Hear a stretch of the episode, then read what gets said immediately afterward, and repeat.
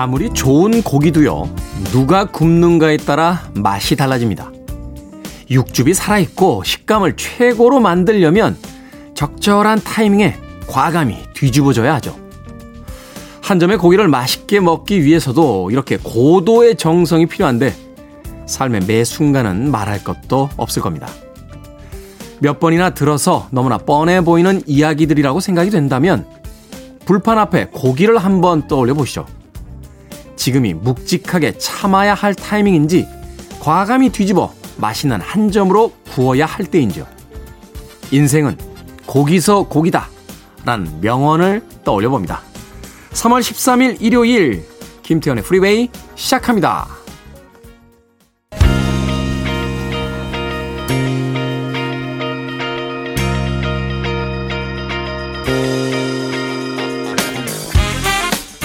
빌보드 키드의 아침 선택 김태훈의 프리웨이. 저는 클 때 짜 쓰는 테디 김태훈입니다. 오늘 첫 곡은 스테레오포닉스의 Have a Nice Day로 시작했습니다. 일요일 1부 음악만 있는 일요일로 꾸며드리죠. 좋은 음악들 두 곡 세 곡 이어서 논스톱으로 들려드립니다. 평화롭게 일요일의 아침 시간 음악 감상하시면서 시작하시길 바라겠습니다. 자, 2부는요, 재즈피플 김광현 편장님 모시고 썬데이 재즈모닝으로 함께합니다. 이번 한 주 동안 이 재즈피플 6개월 구독권 매일 두 분씩께 드렸는데 그 반응이 어마어마했습니다. 자, 그 멋진 책을 만드는 김광현 편장님, 과연 오늘은 어떤 주제를 가지고 또 어떤 음악을 들려주실지 2부도 함께해 주시길 바랍니다. 자, 청취자분들의 참여 기다립니다. 문자번호 샵1061, 짧은 문자는 50원, 긴 문자는 100원, 콩으로는 무료입니다. 여러분은 지금 KBS E 라디오 김태현의 프리웨이 함께하고 계십니다.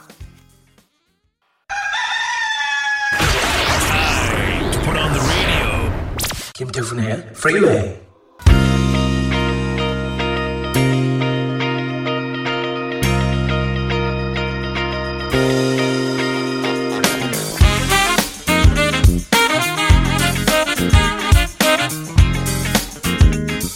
음악만 있는 일요일 세 곡의 노래 이어서 듣고 왔습니다. Earth, Wind and Fire의 Sunday Morning, 그리고 The Emotions의 Best of My Love, 그리고 D.O.J.'s의 Love Train까지 세 곡의 음악 이어서 듣고 왔습니다. 경쾌하면서도 감미로운 R&B, 소울 펑키 곡들도 섞여 있었죠. 자, 1141님, 김태훈님 안녕하세요. 여기는 청도군입니다. 오늘도 행복한 하루 되세요. 태훈님 목소리 좋아요 라고 하시면서 문장마다 키득키득 기억자를 써주셨습니다. 즐거운 일이 있으신가 봐요. 1141님. 야, 이 참 한국말, 예, 특히 이제 한글, 세종대왕은 정말 위대한 발명가이신 것 같아요. 이제는 글자를 완성형 문장으로 쓰지 않아도 이 크크자, 흐흐자 이것만 가지고도 사람의 감정을 표현할 수 있습니다. 또 우울을 표현해서 유유라고도 또 하죠. 슬픈 표정을 나타내는. 대단하죠? 사실 이제 한자 같은 경우는 그 상형 문자에서 이제 시작이 됐잖아요. 근데 우리나라는 사실 그 한글이라는 게 이제 상형 문자가 아님에도 불구하고, 예, 이 놀라운 문자를 가지고 상형 문자처럼 사용할 때도 있습니다. 참 대단한 글자라는 생각이 듭니다. 자, 6267님. 테디, 저는 지난 겨울에 이직했는데 연봉은 좀 낮아도 회사 분위기가 유연하고 퇴근 시간이 좀 빨라져 다닐만 합니다. 그동안은 왜 스트레스를 꾹 참으면서 버텼는지 모르겠어요. 자신의 봄은 스스로 만들어야 하는 거다 하는 생각이 듭니다 하셨습니다. 최근에 그 워라벨에 대한 이야기들 참 많이 하죠. 단순하게 뭐 시간만 가지고 몇 시간 나눌 수는 없겠습니다만 직장과 일로부터 나의 어떤 삶이 분리되는 것, 그것이 바로 워라벨이 아닌가 하는 생각이 들어요. 뭐 바쁜 일들을 겪게 되다 보면 퇴근 이후에도 또 주말에도 막 카톡이라든지 문자로 업무 지시가 나올 때도 있고요. 또 이메일로 계속해서 업무에 대한 보고를 올릴 때도 있습니다. 또 집에까지 그 일을 가지고 와서 참 노트북과 이 인터넷망은 어떨 때는 기적적인 발명품 같다가도요, 어떨 때는 정말 화가 나는 발명품이 아닐까 하는 생각이 들 때가 있는데, 자, 그런 것으로부터 좀 분리만 될 수 있어도 워라벨에 대한 어떤 만족감이 생기지 않을까 하는 생각이 듭니다. 뭐 이 방송 들으시는 분들 중에 직접 회사를 운영하시는 분들도 계시고 또 자영업자 분들도 계실 것 같은데, 일 끝나고 집으로 돌아가는 그 시간이 되면 일로부터 좀 많은 사람들을 분리하고 또 분리해 주시길 진심으로 부탁을 드리겠습니다. 6267님, 연봉은 낮아도 삶의 만족도가 높아졌다라고 이야기 해주셨습니다. 자, 그 평화로운 일요일 아침 음악 두 곡 더 들어봅니다. 릴킴과 마야, 핑크, 그리고 크리스티나 아길레라가 함께했죠. 레이디 마멀레이드, 그리고 호크의 음악 퍼펙트 데이까지 두 곡의 음악 이어집니다.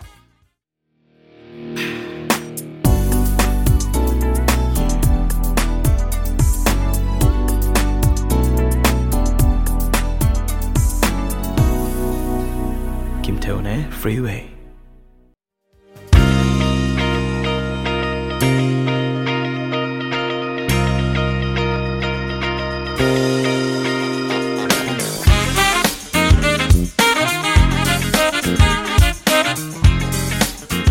빌보드 키드의 아침 선택, KBS E 라디오 김태훈의 프리웨이, 음악만 있는 일요일 함께하고 계십니다. 두 곡의 음악 이어서 듣고 왔습니다. 알파빌의 Forever Young, 그리고 조지오 몰더와 필리보키가 함께했던 Together in Electric Dreams까지 두 곡의 음악 이어서 들려드렸습니다. 자, 7018님, 코로나로 수강생 발걸음이 뚝 끊겨 작업도 게을리 했는데 도시락도 싸고 작업 열심히 하려고요. 도예공방 주인장 올림이라고 하셨습니다. 도예공방 하시는군요. 뭔가를 만들 수 있다라는 건 참 대단한 것 같아요.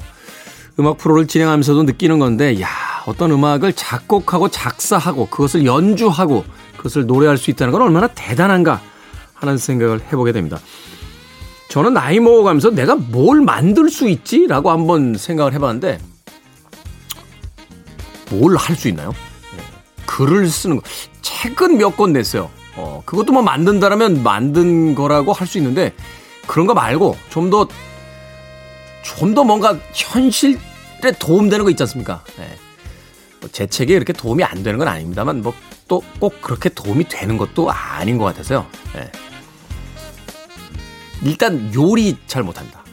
라면은 정말 국보급으로 끓이죠. 라면은 정말 기가 막히게 끓이는데 거기서 끝이에요. 계란찜 정도 할 줄 압니다. 계란찜. 떡볶이 할 줄 알죠? 떡볶이. 네, 떡볶이 할 줄 압니다. 제가 올해 꼭 도전하겠다 하는 게 이제 오므라이스. 네, 오므라이스인데 어렵더군요. 저도 경기 남부를 자꾸 닮아가는지 요리 재료가 한 3가지 넘어가고요. 조리 시간이 한 10분 넘어가면 약간 멘붕이 옵니다. 그러면서 차라리 수학 문제를 풀겠어요. 요리 레시피를 보고 있으면 머리가 약간 멍해지죠. 그런가 하면 예전에 그 어른들은 참 이렇게 집에서 다들 목수셨잖아요. 나무 이렇게 직접 톱으로 썰고 망치질해서 뭐 의자도 만들어주시고 테이블도 만들어주시고 했는데, 현대인들이 아파트 생활하고 또 대신 만들어주는 산업이 발전을 하게 되면서 뭔가 직접 만드는 재미, 또 거기서는 만족감이 많이 사라져버린 것 같아요. 제가 사실은 이사 오기 전에 그 예전 살던 집 근처에 그 목수 하시는 젊은 목수가 계셔서 좀 배울 수 있겠냐라고 했더니 언제든 오십시오, 가르쳐 드리겠습니다 라고 해서 기회를 엿보고 있다가 이사를 오는 바람에 결국 목수의 꿈을 잠시 보류하고 있습니다. 도예공방? 그러면 배경음악에 오 마이 러브 이런 노래 나오나요? 도예공방. 그것밖에 떠오르는 게 없네요. 예, 죄송합니다. 진지한 이야기 하다가 갑자기 어디서 하시는지 모르는데 하나 알려주십시오. 저도 한번 방문할 수 있으면, 저 커피 볶을 줄 아네요. 생두 갖다 원두 만들 줄 압니다. 뭐 그 정도면 훌륭한 거 아닙니까? 7018님, 그 도예공방의 모습이 머릿속에 상상이 됩니다.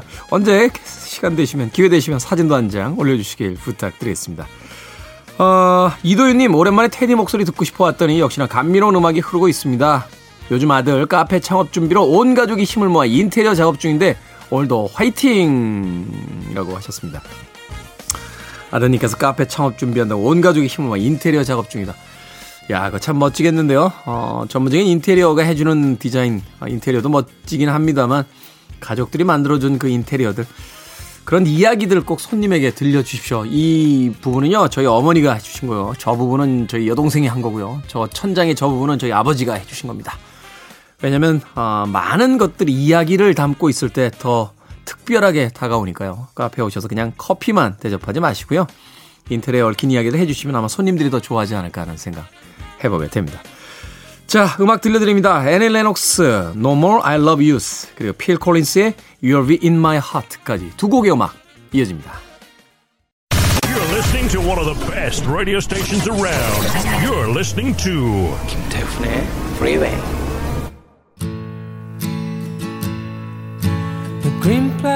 빌보드 키드의 아침 선택, KBS E Radio, 김태훈의 Freeway 1부 함께하고 계십니다. 1부 끝곡은 레디오헤드의 음악 골랐습니다. Fake Plastic Trees. 저는 잠시 후 2부에서 뵙겠습니다.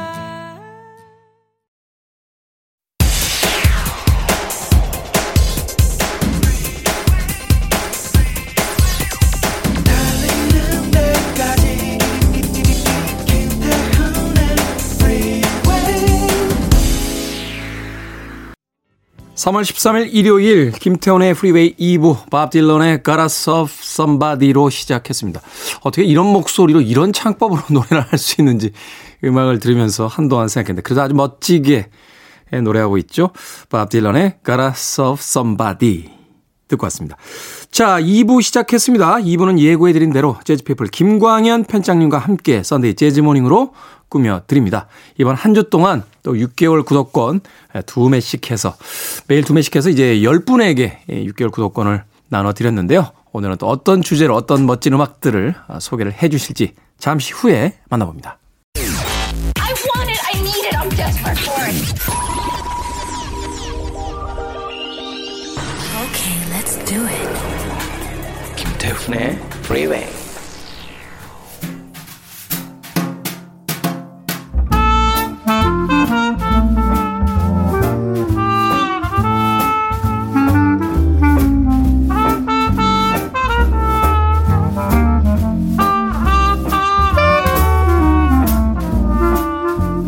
주말의 아침을 한껏 여유롭게 해줄 재즈 음악들과 함께합니다. 썬데이 재즈 모닝, 오늘도 재즈피플의 김광현 편장님 나오셨습니다. 안녕하세요. 안녕하세요. 김광현입니다.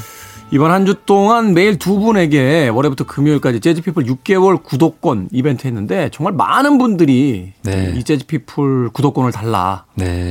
재즈에 대해서 좀 더 알아보고 싶다. 그러니까 말하자면 이제 재즈가 저 멀리서 뭔가 매력적이고 매혹적으로 보이는데 쉽게 다가가기가 쉽지 않았던 네. 음악이 아니었. 누구나 듣고 싶어 하지만 쉽게 이렇게 그 곁을 내주지 않는 음악. 그래서 그렇죠. 일요일에 이 코너에 대해서 많은 관심이 있었고 또 재즈 피플을 한번 좀 보고 싶다 네. 하시는 분들이 꽤 많으셨어요. 어떻습니까? 이 재즈 음악에 대한 예전보다는 아무래도 애청자들이 많아지셨을 텐데 청취자들이 많아지셨을 텐데 네. 느끼시기에 본인이 이제 재즈 음악 듣던 시기와 지금 이제 재즈 피플의 편집장님이 되신 지금 시기의 어떤 재즈 팬들에 대한 분위기를 본다라면. 글쎄요. 그 예전에 이제 제가 이제 막 재즈를 들었던 시기에는 그야말로 이제 어디에서도 자료를 구할 수 없었던 시대여서 그 진짜 신문이나 아니면 이제 책 같은 게 나오면은 너무 소중해서 기다려서 사고 몇 번을 보고 그랬죠. 근데 그 음반 가게 가서 급한 나왔어요? 하고 그렇죠. 예. 물어보던 게. 예. 근데 지금은 어떻게 보면은 누구나 손쉽게 자기가 원하는 음악을 음원 형태로 이제 들을 수 있는 시대가 됐죠. 근데 뭐 그렇게 이제 시대는 좋아졌지만 또 그때만큼 또 이게 절실한 거는 있는가라는 생각도 간혹 들기도 합니다. 사실은 이제 구하기 쉽지 않았고 듣기가 어려웠기 때문에 더 간절히. 네. 맞습니다. 생각해보면 음악 한 곡을 들을 때 몰입도는 과거에 훨씬 더 뛰어났던 것 같아요. 최근에는 네. 그냥 건성으로 흘려듣는 네. 음악들이 너무 많고. 예, 또 이제 그렇게 이제 젊은 친구들과 그렇게 얘기하면 아닙니다. 저 열심히 하나에 집중해서 들어요. 그렇게 얘기는 하지만 이제 두 시대를 다 경험한 사람으로서는 이제 그런 면이 좀 있죠. 근데 대신 그렇죠. 지금 이제 재즈를 듣는 분들은 그렇게 음원이나 음반 형태보다는 이제 라이브에 굉장히 관심이 많은 것 같아요. 공연. 예, 공연장을 간다든지 재즈 클럽을 간다든지 재즈 페스티벌을 가고 그리고 해외를 가더라도 이제 예전 분들은 음반 점을 가고 요즘 분들은 재즈 클럽 그 도시에는 재즈 클럽을 수소문 해서 심지어 가기 전부터 미리 예약을 해가지고 다 누구 나오는지 알고 네. 가서 이렇게 보는 경향이 있습니다. 그래서 재즈를 즐기는 방식은 좀 그렇게 바뀐 것 같습니다. 근데 어떤 게 더 좋은 건지는 뭐 정해져 있지는 않죠. 예. 그러면 저는 약간 젊은 쪽에 들어가는데. 아, 그러시군요. 저는 최근에는 외국 나왔을 때 음반샵 잘 안 가요. 네. 사실은 이제 음반 컬렉션 자체를 제가 멈춘 상태이기 그렇죠. 때문에. 예, 시대가 변했으니까요. 예, 네. 그런데 사실 이제 그 유명한 클럽들이 제가 제일 깜짝 놀랐던 게 상해. 상해가 이 재즈로 되게 유명한 도시였잖아요. 과거에. 그래서 상해 가면 그 뭐 상해에 있는 호텔이니까 이야기해도 되겠죠. 페어몽 피스 호텔이라고 화평 반점이라고 써져 있는데 아, 네. 거기 100년 넘은 재즈 클럽이 있어요. 아, 그럴 수 100년 넘을 네. 수 있죠. 상해는. 네. 그래서 정말 공연을 할 수 없는 공연장이에요. 이게 뭐냐면 1층 로비에 있는데 앞뒤 거리는 짧고 옆으로만 넓어요. 그래서 연주를 하면 사운드가 정말 엉망입니다. 그리고 연주자분들이 이렇게 나이가 한 60 넘으신 분들이 탁 네. 올라와서 연주를 하셔서 정말 기대하고 봤는데 중국분들이에요. 아, 네. 근데 연주를 너무 못하시는 거예요. 근데도 그래도 그 왜 어떤 아우라가 있잖아요. 그렇죠. 분위기가 있죠. 네. 100년 된 재즈바라고 네. 그런 자리에서 또 이렇게 여행 가면 맥주 한 잔 이렇게 먹고 오면 또 그 분위기가 굉장히 또 이렇게 느껴지고 이래서 기분이 좋았던 예. 그런 기억이 그럴 있는데. 때는 뭐 연주가 꼭 좋지 않더라도 그 뭔가 그 청나라 시대 때 가 있는 것 같은 느낌도 들고 꼭이 예. 그 턱시도에다 연미복이라고 하죠. 이 뒤에 그 제비꼬리처럼 이렇게 길게 다가 네네. 그걸 다 입고 오셔서 연주하시는데 참 그 분위기 묘했던 맞습니다. 기분이 납니다. 그렇게 네. 이제 재즈를 듣게 되는 것 같습니다. 이제 그래서 그 우리 이제 청취자분들 뭐 그래도 이제 잡지를 이제 재밌게 네. 생각해 주셔서 많이 신청해 주셔서 감사하고요. 이제 그런 공간에서 듣는 재즈 그리고 이런 텍스트화되어 있는 잡지 매체를 통해서 듣는 거 양쪽을 다 균형 있게 이렇게 접하시다 보면은 좀 더 진지하게 이제 듣게 되는 그렇죠. 매니아로 들어오시게 되는 거죠. 네. 문화라는 것도 사실은 이제 지식을 좀 습득하면 더 깊고 넓게 즐길 수 있는 부분들이 있으니까 네. 음악을 좋아하시는 것만큼 또 이번 이벤트에 당첨은 안 되셨다 할지라도 재즈피플 관심 가지고 좀 많이 봐주시길 부탁드리겠습니다. 자, 지난주에는 우크라이나 출신 재즈 아티스트들의 음악 들어봤습니다. 네. 지난주에 들었던 그 아티스트 중에서 그 바딤 네벨로브스키 네. 저 완전히 거기 꽂혀가지고 아, 네, 쇼드웨이브인가요? 예. 그 음반을 거의 일주일 내내 네. 네, 듣고 다녔던 기억이 나는데 네. 자 오늘은 또 어떤 주제를 가지고 음악들을 소개를 해 주시겠습니까? 네, 오늘은 이제 뭐 3월도 중순으로 들어가고 있고요. 조금 전에도 말씀 우리가 나누었던 것처럼 이제 재즈가 라이브로 이제 듣는 계절 시기가 온 것 같습니다. 네. 재즈 클럽에서도 물론 그 사이에서도 계속 재즈 클럽이 운영은 됐었는데요. 재즈 클럽에서 좀 더 스페셜한 특별한 무대들이 많아지고요. 4월부터는 지방 특히 이제 지역부터 시작해서 한 3, 4일 4, 5일 정도 이어지는 재즈 페스티벌이 열릴 예정입니다. 네. 4월 말부터 본격적으로 열리는데요.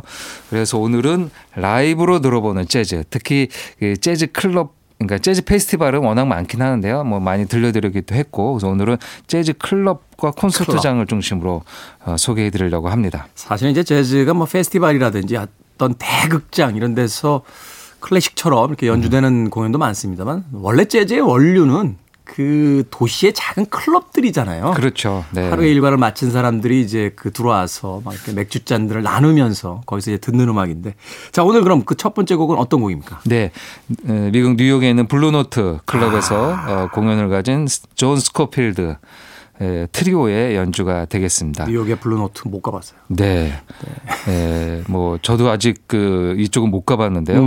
그 2003년 12월에 가진 공연입니다. 12월이니까 연말 시즌에 공연을 한 거겠죠. 보통 이런 유명 재즈 클럽은 12월에 제일 유명한 사람이 특집들을 하죠. 예, 3일에서 5일 정도 공연을 쭉 하게 됩니다. 그러면 그 공연은 꼭 이제 소속 음반사나 제작사에서 와서 녹음을 하게 되죠. 레코딩을 하고. 그래서 2003년 12월에 존 스코필드 기타, 스티브 스왈로우 베이스, 빌 슈튜어트의 드럼으로 연주되는 트리오 공연을 가졌고요. 대가들이네요. 예, 이 앨범이 2004년 그 다음에 언루트라는 음반명으로 발매가 됐습니다. 네. 여기에서 존 스코필드는 굉장히 좀 그 펑키한 스타일을 잘 구사하죠. 진짜 우리가 음악만 들으면은 뭐 음악으로 인종을 나눌 수는 없겠지만 흑인의 그루브가 아주 많이 느껴지는 연주인데요. 뭐 이제 백인 기타리스트입니다. 근데 지금 들려드린 알피라는 곡에서는 그런 그루브, 펑키한 감각을 조금 내려놓고 서정적으로 아주 스무스하게 연주를 하고 있습니다. 이게 언제적 알피인가요? 이게 리메이크 됐던 작품도 있어서. 그 이제 원래 곡은 이제 예전 1966년에 예, 오리지널 영화죠. 마이클 케인이 아마 마이클 케인이 주연을 했죠. 이 알피라는 영화가 있었는데 이 곡이 원래 OST는 소니 롤린스라는 색스폰 연주자가 연주를 했습니다. 근데 그 곡은 이제 그 메인 테마는 아니고요.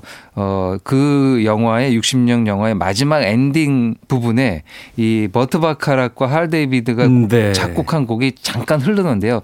그 곡이 이제 재즈 연주자들이 연주하기 시작했습니다. 그래서 소니 롤린스가 연주했던 메인 테마보다는 마지막 엔딩 크레딧이 올라가기 직전에 나왔던 버트 바카락 곡이 이제 거의 뭐 팝 넘버처럼 유명해졌죠. 재즈 연주자들은 즐겨 연주하는데요.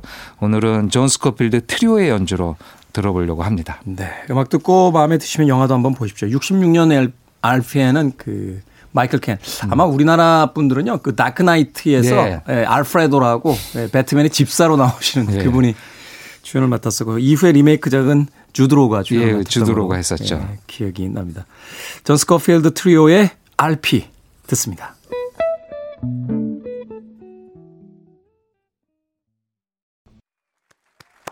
이야, 같이 박수를 치게 되네요. 네. 연말에 뉴욕의 블루노트에서 이런 음악 듣고 있으면 그냥 행복할 것 같아요. 네. 근데 그 중요한 건 이제 티켓 구하기가 어렵습니다. 그 오픈하자마자 요즘은 이 블루노트도 다 인터넷으로 클럽도 예매가 되니까요. 그 유명한 아티스트가 오면요 바로 매진이 뭐 3, 4일 일주일 돼도요. 바로 왜냐면 몇백 명이 들어가는 게 아니니까 클럽이니까. 제가 예전에요 음반에서 다닐 때 그 사장님이 바뀌었어요. 중국계 사장님이 오셨는데 이분하고 사이가 안 좋아서 제가 결국 회사를 그만둔 건데 한참 사이가 안 좋을 때 인터넷 들어가가지고 이 뉴욕 블루노트에서 직원을 뽑더라고요. 그래서 제가 이력서 한번 든 적이 있어요. 밑에다가 뽑아만 주면 가겠다. 미국으로. 내가 이제 홀 매니저, 그러니까 뭐 이렇게 뭐 마케팅이나 이런 쪽은 아니고 홀 매니저, 뭐 이렇게 서빙 뭐 이런 직원들을 뽑는 건데. 그때 거기 떨어져서 제가 못 갔어요. 못 갔는데. 뉴욕의 이제 블루노트 클럽에서 보실 수도 있었겠네요. 그렇죠. 저는 사실 그때 그런 일을 하고 싶었어요. 그래서 그 블루노트에 가서 직원이면 마음껏 볼 수 있잖아요. 근데 또 이게 직원으로 보는 거랑 다를걸요. 손님으로 보는 거랑. 그렇긴 합니다만 그래도 참 이 블루노트에 가고 싶었던. 그래서 한동안 이 블루노트 그 로고가 새겨진 점퍼를 입고 다녔는데. 그 단골로 가던 저 백반집 아주머님이 문구점 하는 줄 알고 블루노트 그럴 수 있죠. 그렇게 오해하셨던 묻지 못할 에피소드 있습니다. 뉴욕의 블루노트에서 펼쳤던 공연 2004년 공연 중에서 존 스코필드 트리오의 알피 듣고 왔습니다. 오늘 재즈피플 김광현 편장님과 함께 라이브로 연주된 재즈의 명연 들어보고 있습니다. 다음으로 들어볼 곡 두 곡도 소개를 해 주시죠. 윈턴 켈리와 웨스 몽고메리의 연주입니다. 재즈 라이브 명반을 꼽을 때 뭐 10개를 꼽으면 꼭 그 안에 들어가는 명연이죠. 스모킹 at the Harp Note라는 곳인데요. 이 Harp Note라는 뉴저지에 있는 뉴욕에 있는 클럽에서 공연을 가진 실황입니다. 근데 앨범명은 이제 이렇게 클럽명으로 되어 있지만 안에 실린 곡은 반겔더 그러니까 이제 블루노 노트가 녹음되는 뉴저지에 있는 반겔더 스튜디오에서 녹음된 스튜디오 녹음과 그다음에 뉴욕 하프노트에서 가졌던 실황이 이렇게 섞여 있습니다. 그러니까 보통 뭐 그런 경우에 굳이 뭐 이거를 구분해서 표현하진 않고요. 이제 아티스트나 제작자가 중요하게 생각한 것을 앨범명으로 넣게 되는데요. 야, 이거 의미가 있네요. 그 라이브도 라이브지만 루디 반 겔더는 뭐 재즈 역사상 가장 위대한 그 녹음 엔지니어잖아요. 네, 맞습니다. 그래서 그 반겔더가 다 엔지니어를 두 개 보긴 했습니다. 이제 스튜디오 녹음도 그렇고 라이브 클럽도 그렇고요. 그래서 65년에 가졌던 연주가 담겨 있는데요. 그 윈턴 켈리는 피아니스트이고 웨스 몽고메리는 기타리스트이죠. 그래서 윈턴 켈리 피아노 트리오에 웨스 몽고메리가 약간 같이 하는 성격이에요. 그래서 리더는 윈턴 켈리가 될 것 같습니다. 근데 이제 워낙 여기에 웨스 몽고메리 기타 연주가 좋아서 네. 재즈 기타리스트들은 꼭 듣게 되는 음반인데요. 이 음반이 유명해진 이유가 하나 있는데 바로 팬 메시니가 이 음반을 극찬을 했습니다. 자기가 뭐 예전에 뭐 제자나 후배들에게 언제나 이 앨범을 들으라고 얘기를 했고요. 팬 메시니면 재즈 기타의 신 아닙니까? 그렇죠. 그렇습니다. 뭐 팬 메시니가 좋다고 한 거는 그냥 무조건 좋은 거죠. 꼭 들어야 되는. 그러니까 BTS가 저 요즘 뭐 들어요 하면 다 듣듯이. 그렇습니다. 네. 그런 거와 이제 비슷한 비유인데요. 팬 메시니가 이제 뉴욕 타임즈하고 정식 인터뷰를 할 때 이 앨범을 언급하면서 이 앨범에서 특히 오늘 선곡한 If You Could See Me Now라는 이제 테드 마데룬이라는 네. 작곡가가 연주한 곡인데요. 이 곡에 웨스 몽고메리의 기타 솔로를 꼭 들어보라고. 자기가 이 솔로를 너무나 좋아해서 어릴 때부터 연습하고 연습했다라고 얘기를 합니다. 네. 이 곡을 그래서 오늘 윈턴 켈리와 웨스 몽고메리의 곡으로 골라봤습니다. 이렇게 그 김광현 편집장님 오시면 꼭 제가 일주일 동안 들은 음악 숙제처럼 내주고 가세요. 네. 한 곡 더 이어서. 네. 다음은 재즈 보컬리스트 니나 시몬인데요. 니나 시몬이 1964년에 가졌던 공연 실황입니다. 이것은 이제 재즈 클럽은 아니고 조금 큰 공연장이죠. 뉴욕의 네. 카네기홀에서 가진 공연인데요. 1964년 3월 21일 가졌던 공연입니다. 니나 시몬은 흑인의 인권 신장과 뭐 저항의 약간 이제 상징적인 인물이죠. 그렇죠. 여성 아티스트가 드문 시절에 여성 보컬리스트로 그런 일을 한다는 거는 되게 어려웠던 시대인데요. 1960년대에 언제나 거기 앞장서서 공연도 하고 그런 의미를 가진 노래를 꼭 공연 레퍼토리에 넣어서 노래를 불렀던 아티스트이기도 합니다. 원래는 이제 클래식 피아노를 처음에 공부를 했었죠.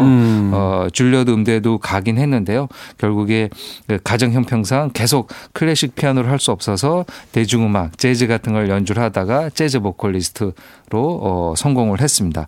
그래서 니나 시몬은 그 당대의 재즈 보컬리스트와 다른 게 피아노를 연주하면서 노래를 했던 거죠. 지금은 피아노를 연주하면서 노래하는 아티스트들이 몇 명 있지만 네. 그 당시에는 많지는 않았거든요. 근데 이 니나 시몬은 꼭 자신이 피아노를 치면서 노래를 했죠. 그래서 이제 라이브 음반도 많이 남겼고요. 스튜디오 음반도 많이 남겼는데 그중에 라이브의 명반 중에 하나가 바로 64년 카네기홀 실황이 되겠습니다. 네. 여기서 I Love Fog이라는 조지 거신의 명곡을 골라봤습니다.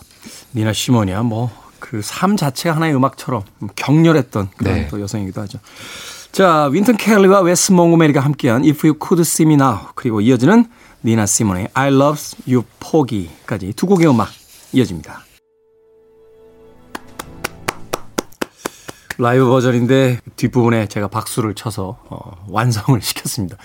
이 라이브 공연에서의 가장 핵심은 역시 그 앞부분에 관객들의 박수 그리고 중간 부분의 환호성 그리고 마지막에 이어지는 또 휘파람 소리 같은 그런 어떤 현장음이 아닌가 하는 또 생각이 드는군요.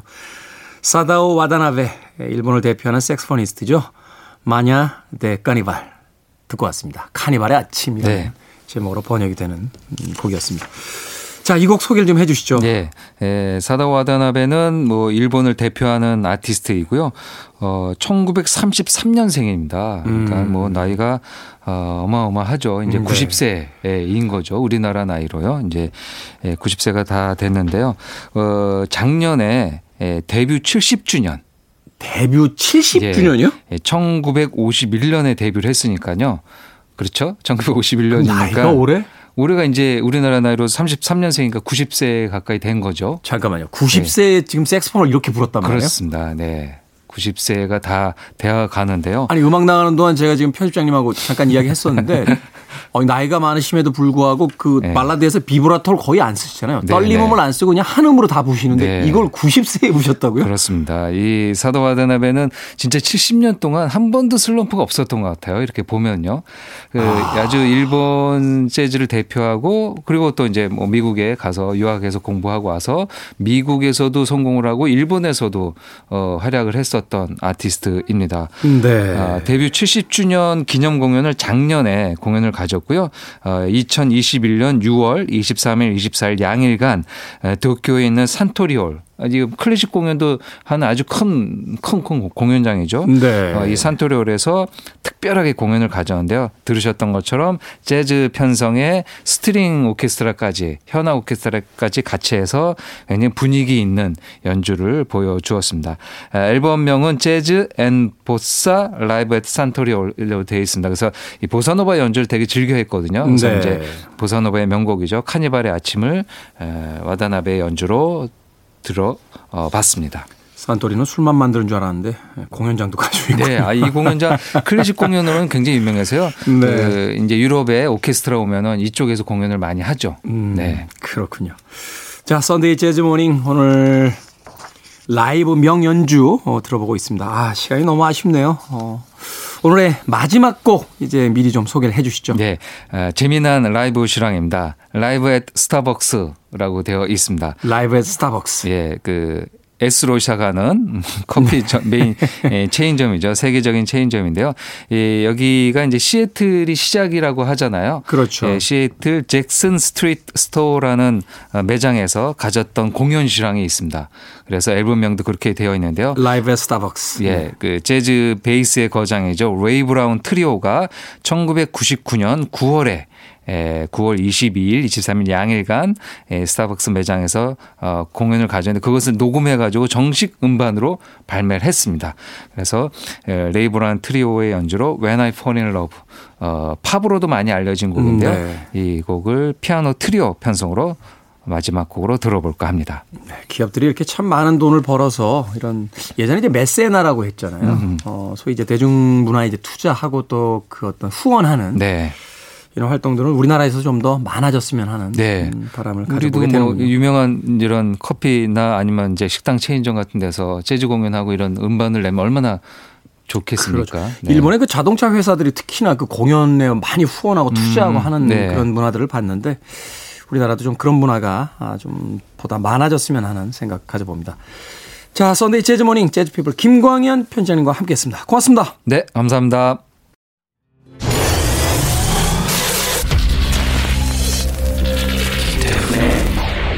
Freeway.